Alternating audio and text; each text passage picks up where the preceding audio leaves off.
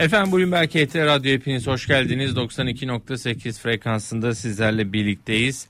Bu akşam konuğum Spartan Co. kurucu ortağı Taner Özarslan. Taner abi hoş geldin. Hoş bulduk, merhabalar Barış. Nasılsın? Teşekkürler, sen? Ben de iyiyim, çok teşekkürler. Seni görmek bizim için mutluluk verici. Bir yandan maça bakıyorsun değil mi? Tabii şimdi dinleyicilere ara ara maç sonucunu vermemiz lazım değil mi? Skor, her dakika. Şey ekonomi değil. Dakika skor. Galler'le oynuyoruz değil mi? Galler 11. dakika 0-0. Evet, Türkiye Galler önemli bir milli maçımız. Avrupa Şampiyonası'nda İtalya'ya kaybettikten sonra bu maçı mutlak almamız lazım. Şu an dakika 11, skor 0-0. Gol olursa özellikle bizi radyodan dinleyenler ve yolda dinleyenlere de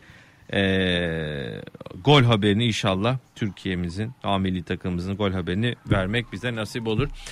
Taner abiyle tabii piyasayı konuşacağız ama öncesinde bir bağlantımız var. Taner Özarslan bize hem YouTube'dan hem Periskop'tan izleyenlere de selamlarımızı, sevgilerimizi iletiyoruz. Canlı yayınımızın telefon numarasını da anons edeyim. 0212 255 5920'deyiz. 0212 255 5920. Bağlantımızı ALB coin araştırma müdürü Helin Çelik'le gerçekleştireceğiz. Helin iyi akşamlar, hoş geldin. İyi akşamlar Barış Bey, hoş bulduk, iyi yayınlar. Çok teşekkür ederim. Kripto cephesinde neler oluyor? Bugünkü fiyatlamalar nasıl? Fed kararı da var, oradan da etkileniyor mu kripto cephesi? Ayrıntılar sende. Evet. Aslında haftaya güzel başlamıştık. Alıcılı ilerleyen bir seyri vardı. Özellikle Bitcoin dolar 40.200 direncini fazlasıyla zorlamıştı. Pozitif haberlerin etkisiyle biz böyle bir manzara görmüştük. Ancak FOMC tutanakları öncesi halihazırda negatif bir reaksiyon var piyasada.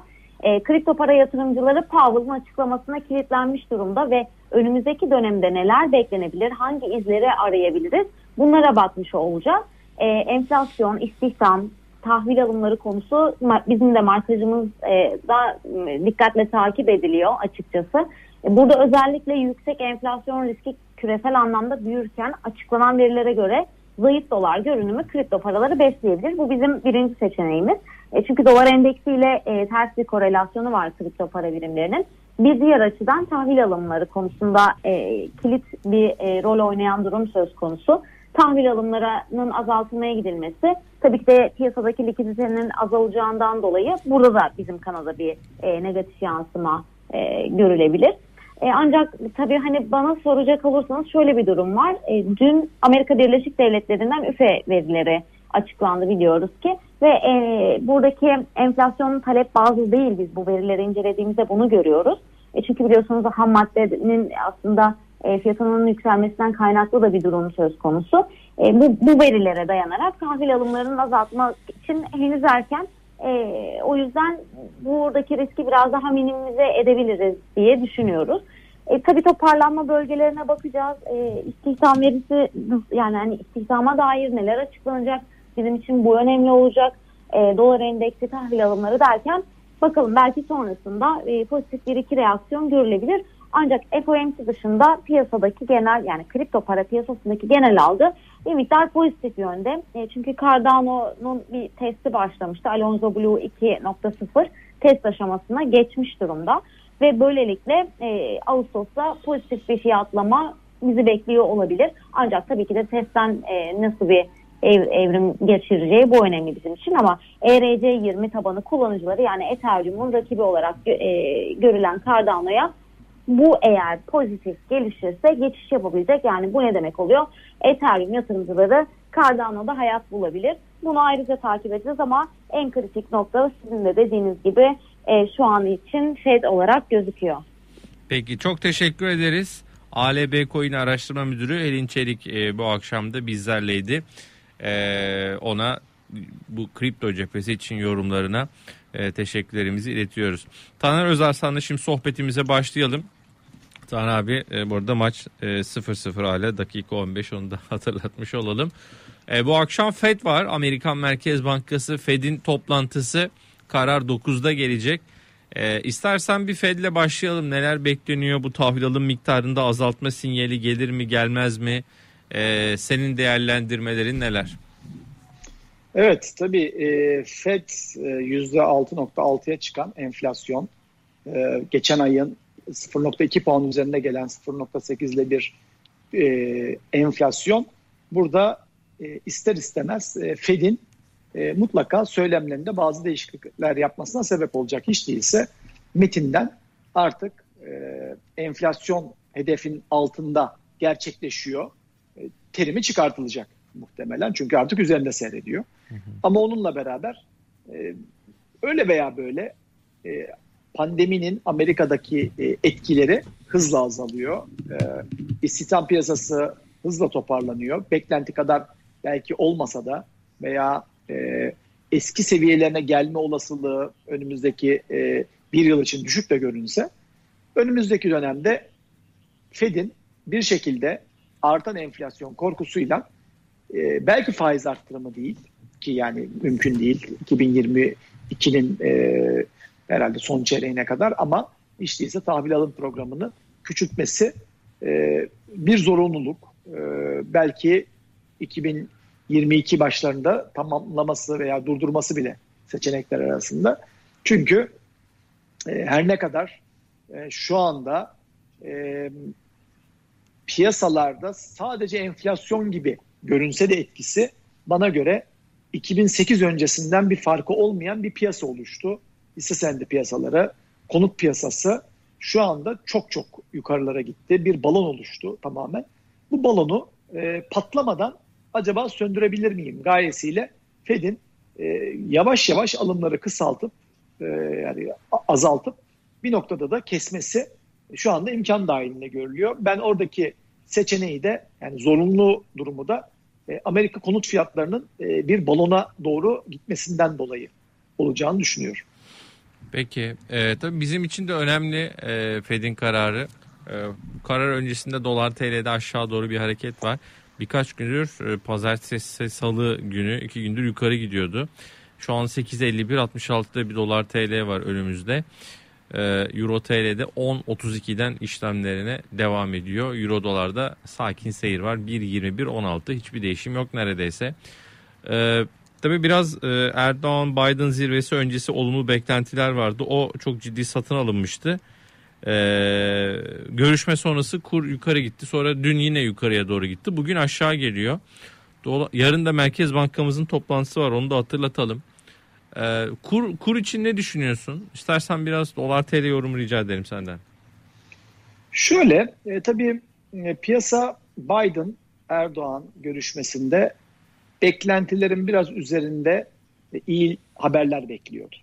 Ne demek? Yani işte özellikle en büyük sorunumuz şu anda Amerika ile problem olarak görülen Türkiye'nin Rusya ile ve Çin'le yakınlaşması ve bunun sonucunda da işte S-400 başta olmak üzere alımlarda bulunması, Suriye politikası, Libya politikası gibi genel olarak Türkiye ile Amerika'nın ters düştüğü konular vardı. Buralarda bir anlaşma sinyali bekliyordu. Böyle bir şey gerçekleşmedi. Ama biraz abartılı bir sinyaldi bence. Çünkü böyle dahi olsa bunun tek bir toplantıda sonuçlanması zaten beklenmemeliydi. Yani piyasa biraz daha asimetrik düşündü. Yani olması imkansız olan bir şeyi düşündü. Çünkü böyle bir şey olsa dahi o toplantıda çıkmazdı onun sonucu. İlk toplantıları daha heyetler görüşmemiş. Çok zor bir ihtimaldi. Ama bana göre heyetlerin görüşmesi için bir kapı aralandı. Önümüzdeki diyalog başladı, değil mi? Diyalog başladı. Türkiye-Amerika ilişkileri bu bir ay öncesinden daha kötü olacağını zannetmiyorum.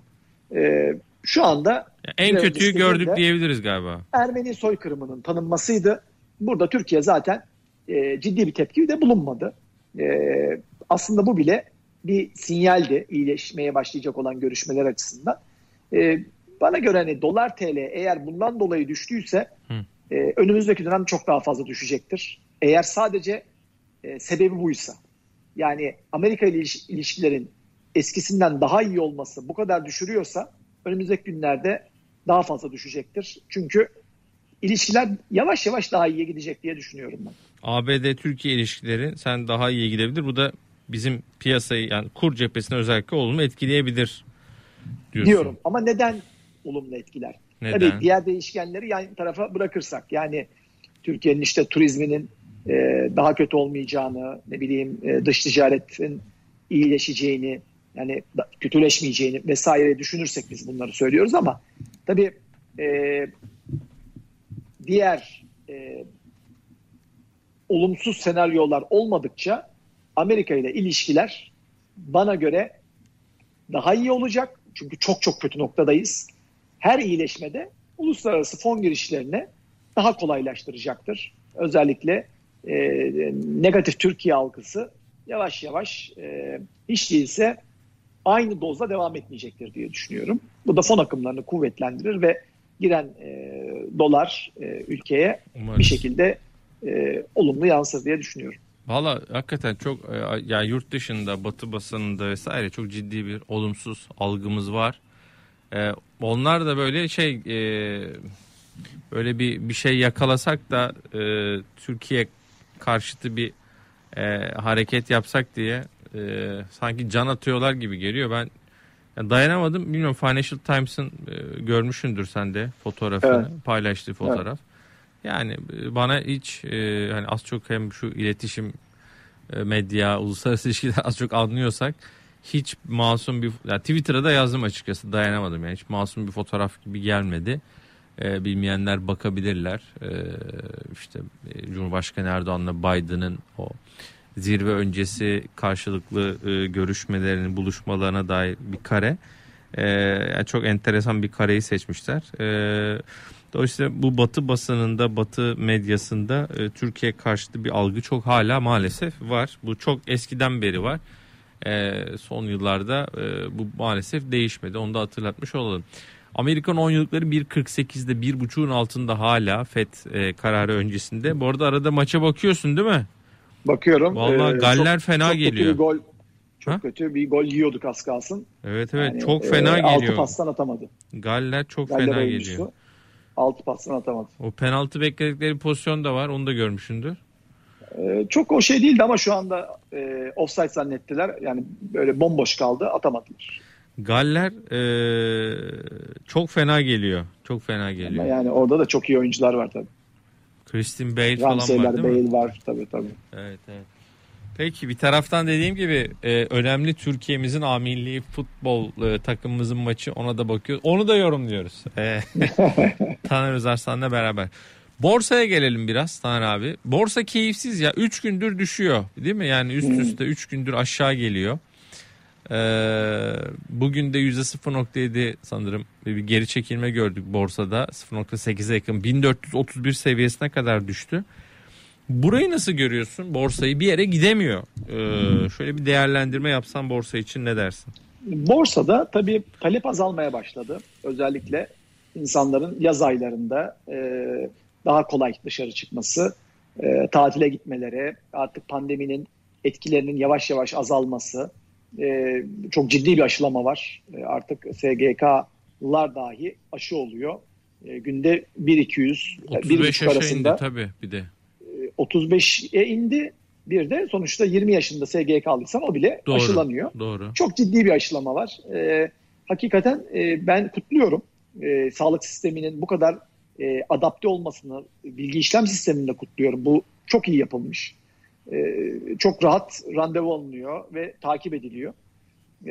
Ya biz buna bir 2-3 ay önce başlamış olsaydık Türkiye turizmde şu anda zirveye doğru giderdi. Çok Avrupa farklı piyasasında olurdu, değil mi? Yani biz bunu yani çok üzülüyorum hakikaten. Yani şu aşıyı çok önce anlaşmasını yapmış olmamız lazımdı. Çok uzattık. Çok bu Sinovac'a çok takıldık. İlle Çin'den gelecek diye çok bekledik. Hiçbir şey de gelmedi. Doğru dürüst. Gelenlerde ne kadar faydalı oldu onu da tartışılır. Çünkü hastalanmalar devam etti. Yani aşı olan hastalandı. Yani şu andaki aşı, BioNTech aşısı keşke daha önce yapılmış olsaydı anlaşmaları. Çok daha farklı bir özellikle döviz piyasası görürdük, borsa görürdük. Finans tarafına etkisi olarak bakarsak. İşlerin çok hızlı açıldığını reel sektörde görürdük. Yani insanların hala bir sürü kapalı işletme veya kapalı sektör var. Pazar günü hala evdeyiz abi biliyorsun değil mi? Pazar evdeyiz. Akşam Pazar evde kalma işi bana yani bilmiyorum artık. Mantıksız. Artık. Ya, tamamen mantıksız. Yani saat 10'da insanların eve hapsolması falan yani bana göre çok mantıksız. Bu konuda böyle artık çok böyle şey konuşamayacağım. Rahat konuşuyorum çünkü sonuçta bu kadar hızlı aşılamanın döneminde yaz aylarında özellikle insanların artık evde kalmaması lazım. Şey de diyor, hayır senin dediğin virolog yani bu işin uzmanları da diyor ki yani açık hava evde kalmaktansa pazar günü dışarıda gezmenin yani mesafeyi korup işte maskeyi hiçbir sorunu yok. Hatta şunu tabii diyen uzmanlar var, maske tak aşı olanların maske takmasına da gerek yok diye. Tabii ki. Ya ben sana bunu 4-5 ay önceden söylüyordum. Hatırlıyorsun ben Londra'dayken. Sen diyordun orada kimse takmıyor. Kimse takmıyor. Ya, kapalı alanda takıyorlar. Orada risk artıyor ama açık alanda hiç kimse takmıyor. Yani İngiltere herhalde bu kadar hızlı, başarılı bir şekilde vaka sayılarını azalttıysa ölüm sayıları yok hemen hemen. Burada demek ki doğru bir politika izledi. Yani bunu kopyalasak yeter. Onlarda ne pazar kapalı ne işte bilmem ne saatinden sonra sokağa çıkmak yasak. Böyle bir şey yok. İşte az önce de söylemiştim. Böyle bubble'lar var. Yani bubble'ını belirliyorsun ki onlar şu anda da kalktı. Yani belirli mesela 3 kişiden önceden belirlediğin 3 kişiden haricinde kimseyle görüşmüyordun evinde. Bunlar çok katı kurallardı. Uydu insanlar. Yani böyle aile gezmeleri bilmem neler olmuyordu. Bunu zaten durdursanız o ne deniyor filyasyonu da azaltmış olunuyor. Yani aklın yolu bir aslında. Bunun nedeni sadece insanların hapis kalması veya böyle kendisini psikolojik olarak kötü hissetmesi vesaireden öte.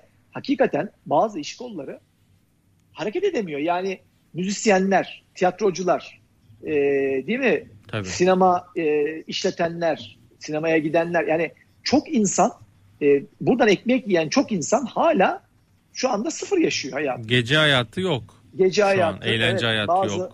Bazı yerler kapalı. Ondan sonra zaten 9'da kapatmak zorundasın.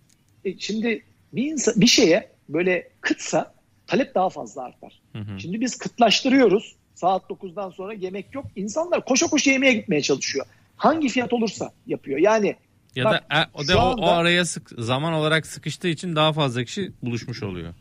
Aynı anda. Öyle. Sıkışık her yer. İnanılmaz yani sanki şeyden daha kalabalık şu anda işletmelerin içerisi tarafları. Yani öyle geniş alanlar yerine daha tıkışlar. Çok fazla denetim de yok. Artık ya bir şey yapılamıyor. Bilemiyorum. Ama şu bir gerçek. Çok kötü bir gol kaçtı. Tam çizgiden topu çıkardılar. Gol atıyorduk az kalsın. Arada bunu. Gözüm o tarafta. Sen benden önce güzel izliyorsun. Kornerden mi gelen top? Kornerden geldi. Şu an bende korner var daha. Yani muhteşem bir kafaydı. Tam köşeye gidiyordu. Ama zaten gol olmuyormuş. Dışarıdan şey yapmış ama evet bir heyecanlandık. Sonuçta %30'la %50 arasında özellikle bilen veya işte işletme sahiplerinden duyduğum kadarıyla zamlar geldi. Yani açılışla öncesi arasında yaklaşık işte 2,5 ay içerisinde %30'a yakın zam yapıldı restoranlara. Hı hı. Yani belki otellerde yoktur bu oran. İkisini toplarsak %15 desek bunun %15'lik bir katkısı olsa 2 puan civarında enflasyon üzerinde bir artı etki yaratmasını bekliyorum ben. Temmuz'da açıklanacak olan Haziran enflasyonunda. Belki işte bunun bir kısmı şeyle azaltılacak. Gıda enflasyonuyla orada düşüş var. Ama bir önceki aya göre bir artış bekleniyor şu anda. Yani 1 puan civarında ben bir artış bekliyorum. Tekrar biz 17'lere doğru bir enflasyon göreceğiz. Belki biraz daha üzerinde. O zaman ne oluyor? Merkez Bankası'nın faizle ilgili Perşembe günü vereceği karar veya bir sonraki enflasyonda geçerli. İkisinde pas geçmesi gerekiyor. Faiz düşüşü açısından. Sonuçta faiz düşüşüne kadar uzatılırsa borsa içinde, döviz içinde, faizler genel düzeyi içinde, reel sektör içinde hepsi için olumsuz. Yani burada bana göre pandemiyi daha hızlı hareket ettirmek lazım. Lokanta otelleri daha hızlı hayata geçirmek lazım. Çünkü bu sefer de enflasyona yeniden uğraşılıyor. Evet. Peki şunu soracağım. Tabii borsayı belki bir kez daha değerlendirmek gerekir. Ona ayrı bir soru sorarım. Ham madde fiyatları için ne düşünüyorsunuz demiş Semih Bey YouTube'dan. Özellikle demir çelik ve alüminyum. Sen demir çelik sektörünü yakından takip ettiğini biliyorum. Evet. Ne dersin üstad? Yani şöyle, demir çelik bakır alüminyumdan biraz daha olumlu ayrışıyor. Çünkü bakır fiyatları dün bir aşağı geldi sanırım. Öyle bir hareket oldu. Evet, orada son 6-7 haftanın en düşüğüne geldi. O taraflarda demek ki üretim daha hızlanabiliyor ama demir çelikte özellikle Çin'in ciddi anlamda kamu yatırımlarının gaza basılmış olması ve Çin'in yurt dışına ürün satmaması burada fiyatlarda, yani genel olarak tüm dünyada bir düşüşü engelliyor. Evet, biz Çin'e göre çok düşüğüz ama Avrupa'nın en büyüğüyüz demir çelikte. Türkiye sanayisi açısından çok olumlu demir çelik sektörünün fiyatların yukarıya gidiyor olması ve talebin güçlü olması Türkiye'nin ihracat potansiyelini arttırıyor. Ve hani evet, 950 dolarlara kadar çıkmıştı filmaşin dediğimiz üründe fiyatlar. Orada bir 850'lere doğru bir gerileme var. Biraz daha belki altına doğru. Evet. Hani abinin bağlantısında sanırım bir problem oldu. Yeniden bağlanıyor olabilir. Evet. Sesin gitti galiba. Ha, ses gitti. Geldi. Şu an gitti geldi. Evet. Elektrik gitti geldi benim tarafta. Tamam. Burada demir çelik sektöründe 216 dolarlara kadar çıktı iron ore dediğimiz bu demir cevheri mi? Demir cevherinin fiyatı yeniden oralarda, yani 190'lara düşmüştü. Tekrar 210'larda. Çok düşmüyor. O yüzden hani sektörün dinamizmi devam edecek gibi görünüyor. Çin çünkü devreden çıkmıyor. Çin bütün demiri almak istiyor ve çok büyük demir ithalatçısı bir taraftan. Ama hani bakır, alüminyum bir miktar daha gevşeme gelebilir. Demir biraz daha kuvvetli kalmaya devam edecek gibi görünüyor. Bu demir çelik fiyatlarıyla ilgili Çin'in işte bu fiyatların çok yükselmesiyle dair bir spekülasyon değerlendirmesi vardı sanırım. Ondan sonra biraz aşağı geldi. Bir telefon var. Evet. 0212 255 5920'de. Dursun Bey, iyi akşamlar. İyi akşamlar Barış Bey, nasılsınız? Çok teşekkür ederim. Siz nasılsınız? Sağ olun. Taner Bey'e de selamlar. Sağ olun. Buyurun. Merhabalar. Ya ben kısa ve öz bir soru soracağım. Bu Bağfaş ne olur? Batar mı, çıkar mı, kurtulur mu? Bu süreç Taner Bey soğukkanlıkla bir yorum yaparsa sevinirim. Evet. Valla şirket açısından rakamını, piyasa değerini, şunu bunu bilmiyorum ama görünen o ki yani Marmara Denizi'ne çok kirli atık bırakılmış. Orada tespitler yapıldı ki Çevre Bakanlığı tarafından. Bu kadar büyük bir kapatma geldi kendilerine. Ve yani görüntüler veya işte bu konu hakkındaki videolar da böyle net olarak gösteriyordu zaten. Benim içim acıdı. Yani Marmara'ya böyle bir kir boşaltılması, ama sadece onun olduğunu zannetmiyorum. Çünkü sanki o bölgede, biraz onun üstüne de kaldı gibi mi oldu hocam ya? Biraz yani fazla mı şey oldu? Ben Gemlik Körfezi'ndeki azot fabrikalarını biliyorum. Tek yıllardır, sorunlu gibi sanki yani, öyle oldu. Oradaki o azot fabrikalarının bıraktığı kir, bunun benzeri sanayi şirketlerinin bıraktığı aşırı kirler, aşırı atıklar. Yani evet, mutlaka biz Marmara'yı mahvettik hep beraber. Yani bunu belediyeler birinci sırada. Ben kendim hatırlıyorum, Boğaz'a neredeydi? Çengelköy'den böyle inanılmaz bir lağım akıyordu. Yani bu 3-4 sene önceydi. Ya inanamamıştım. Belediyeyi aramıştım. Siz ne yapıyorsunuz dedim. İşte ekiplerimiz geliyor falan filan. Ama yani bırakılıyor böyle. İnanılmaz lağımlar. Hakikaten Bostancı'dan öyleydi. Daha 3-4 sene önce o da. Yani inanamıyordum ben. Hala biz bu dönemde nasıl denizimize lağım akıtıyoruz. Yani düzden akıtıyoruz. Şeyi de geçtim. Arıtma tesislerini, yani ben onların da sağlıklı çalıştığını hiç düşünmüyorum. Yani biyolojik atık sistemi yok Türkiye'de maalesef. Bu sadece Marmara değil. Ben Akdeniz'deki, Ege'deki tesislerin de bunu yaptığını düşünmüyorum. Yani bizde gerçek arıtma sistemi yok. Bu konuda uzman raporlar da yok. İşte daha böyle fiziksel atık mı diyelim veya daha basit, yani biyolojik anlamda değil, daha basit atık sistemi var. Yani bunu birçok konunun uzmanıyla da bu dönem içerisinde konuştum. Yani biz denizlerimize bakmıyoruz ve belki 20 sene sonra hakikaten bakacak denizimiz bile kalmayacak. Hmm. Böyle gidersek bizim turizmimiz filan mahvolur. Yani biz İstanbul'a turist de çekemeyiz. Böyle önüne gelecek insanların bu denizi görecekler. Der ki korkar, mikrop bulaşır buradan der. Denize girildiğinden değil. Sonuçta o görüntü bile çok kötü, o müsilajın gösterdiği, ama hepsinden önemlisi biz turizm ülkesiysek biz her şeyden daha fazla denizimize bakmamız lazım. Yani biz atığı uluslararası standartlarda mutlaka denetlemeli ve ona uygun tesislerle gitmemiz lazım. Biz ekonomimizin belki mi turizm? Biz bu sene 35 istiyorduk. Belki seneye 40 milyar dolar turizm gelecek. Bizim cari açığımız falan kalmaz aynı hızla gidersek. Turizmimize yüklenelim. Biz çok daha güçlü bir ülke oluruz, ama bizim denizlerimizi kaybedersek turizm falan kalmaz. Boğafaş'la ilgili ne diyorsun? Boğafaş'ın yaptığı yanlış. Kendileri davalar açtılar. Bilmiyorum ben dava sürecini ama görünen net. Bu karara karşı. Bu bir kapatmayı bu kadar gerektirir miydi? O tartışılır. Onu bilemem. Benzerleri yapılmıştır. Yapanlar vardır. Örnekler vardır. Mutlaka birçok... herhalde düzeldikten sonra yeniden faaliyet noktasına... Faaliyete geçecektir mutlaka. Yani fabrika sürekli kapalı kalacak hali yoktur yani. Tabii, mutlaka ama sonuçta bir termik santral vardı. Benim de hatırladığım.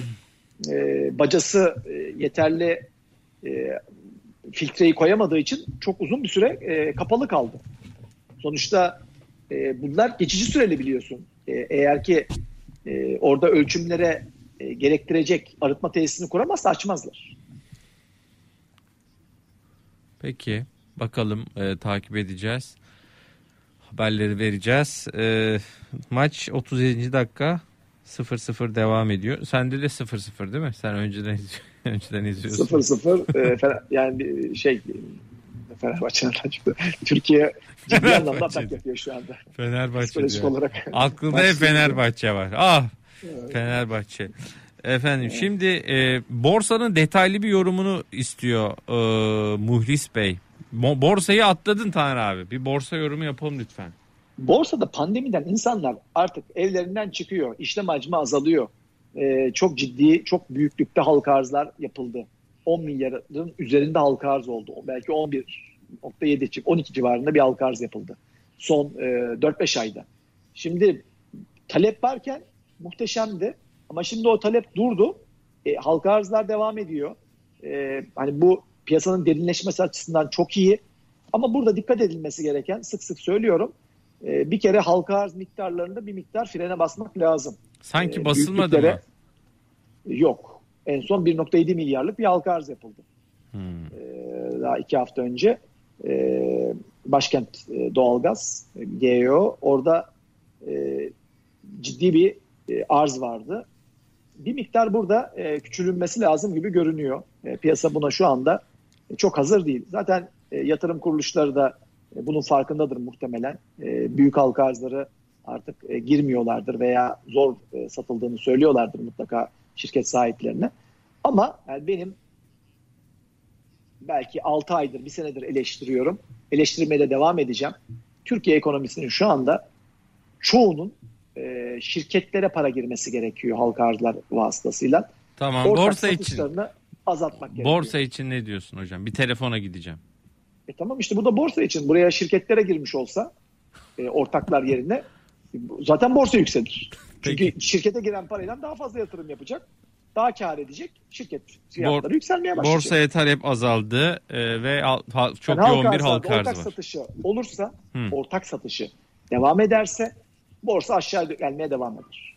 1. 2. Pandemi koşulları zaten işlem hacmini azaltacak ve burada bir zayıflama olacak. Ne zamana kadar? Faiz indirimi beklentileri satın alınıncaya kadar. Bir telefon alalım. İlhan Bey iyi akşamlar. İyi akşamlar Barış Bey, kolay gelsin. Sağ olun, nasılsınız? Teşekkür ederiz, sağ olun, iyi yayınlar diliyorum. Teşekkür ederim. Sağ olun, buyurun. Sizi takip ediyoruz, bekliyorum. Ben belki konuyla ilgili değil ama bu bireysel emeklilikle ilgili bir şey sormak istiyorum ama belki uzmanlık alanı yani yorum yapabilirim diye sormak istemiştim ama. Buyurun sorunuzu alalım. Şimdi ben bir 7 senedir bireysel emeklilikte üye oldum. Devam ediyorum. 2 tane poliçem var. Şimdi burada dağılım yapacağım da yani bundan sonra hani şu an 40 hissede işte 40 altın, 20'de hazine bonosu devlet tahvilinde de hani bu yarınki faiz ve daha sonraki süreçlerle alakalı acaba tavsiye eder mi? Ne der? Şu an dağılımınızda 40 hisse, 40 altın, 20 tahvil bono var. Doğru. Bunu nasıl değiştirebilirim önümüzdeki dönemde diyorsunuz. Ne tavsiye edersiniz diyorsunuz. Evet. Şöyle. Evet. Tamam. Altını yanıtlayalım. Teşekkür ederiz. Altını azaltın. Çünkü altın biraz daha döviz bağlantılı. Otomatikman dövizle azaltın derdim. Altını yani bir 10-15'lere kadar düşürebilirsiniz. Burada hazine bonosu ağırlığını arttırabilirsiniz. Sonuçta tahvil faizlerinin ben öyle veya böyle yıl sonuna doğru bir 16-19 bandına düşeceğini bekliyorum. Bu arada gol yedik. Yapma ya. Maalesef. Aynı offside taktiği yapmaya çalıştık. Bir oyuncumuz arkada kaldı ve 1-0 mağlubuz şu anda. Peki. Dakika 42. Evet. Evet. Yani burada altın oranını azaltabilirsiniz. Bonoyu arttırabilirsiniz. Hisse dönemsel, yani siz uzun vadeli düşündüğünüz için hissede kalmanız iyi. Tabii hangi fon ve onun geçmiş performansı da çok önemli. Ama sonuçta hisse dağılımında biraz daha uzun vadeli düşünüyorsanız 40 kalabilir. Yani kalabilir. Şu anda çok yüksek bir oran değil.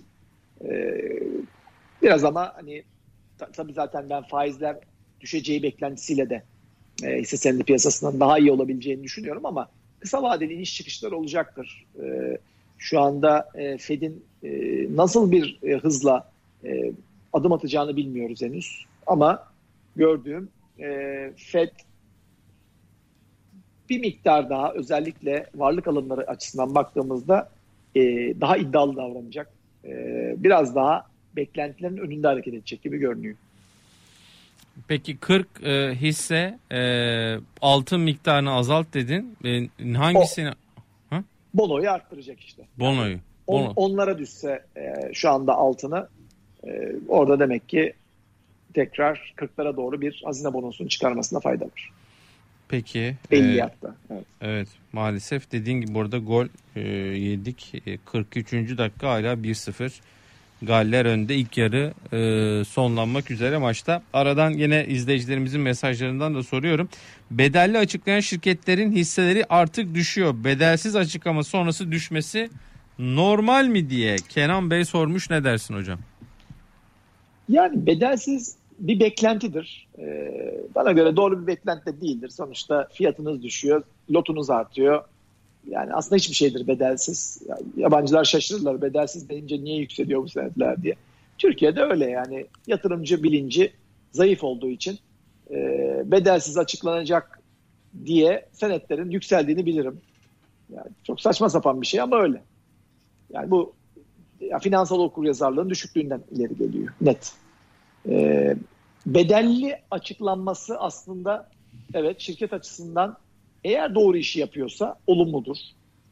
Şirket oradan elde edeceği fonu yatırımına, işletme sermayesi artışına, ciro artışına ve otomatikman karlılığa odaklıyorsa, iyi yönetiliyorsa, sektörü iyiyse, kar marjları iyiyse bedelli çok iyidir. Ama şirketin bedelli performansı kötüyse, yani her bedelli yaptıktan sonra hiçbir işe yaramadıysa o para.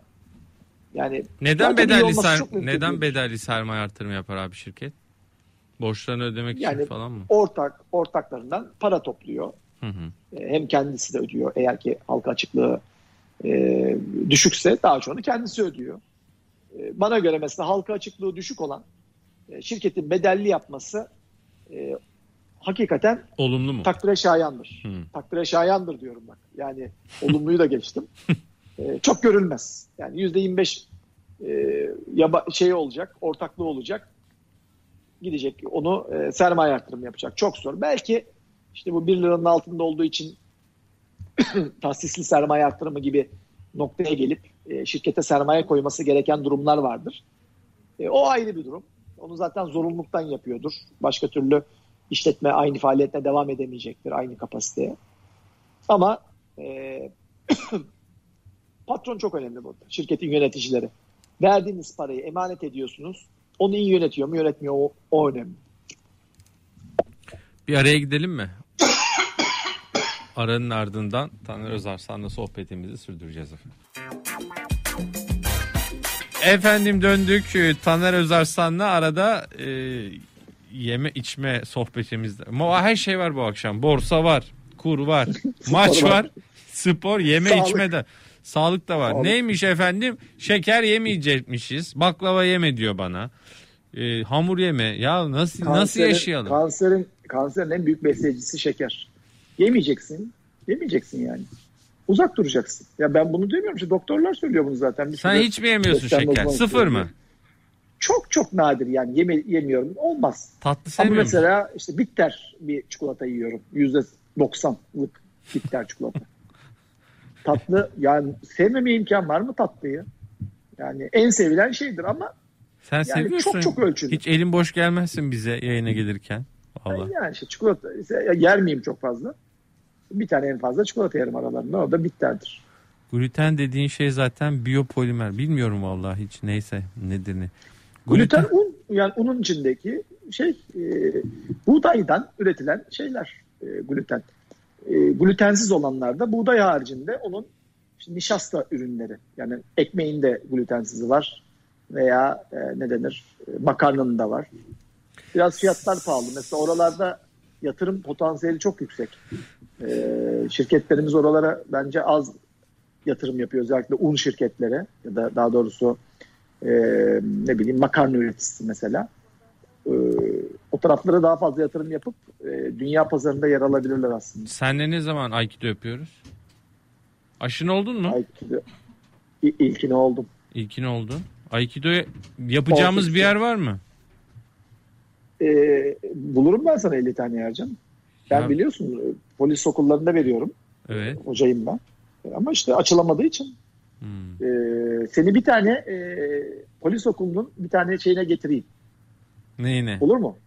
Eğitimine mi? Polis eğitimine bir tanesine gidelim. Biz spor salonları oluyor. Tamam. Orada. Ne zaman? 100 kişilik. Açıldığı zaman bir tanesine gel. Sana da hakama giydirelim. Hakama mı? Hakama böyle etek gibi görünür aslında. Etek değil iç tarafı böyle pantolon ama pileli olduğu için etek gibi görünür. Siyah yere kadar. Ha. Şöyle çek fotoğrafımız olacak mı? Ne bileyim şöyle duruş falan.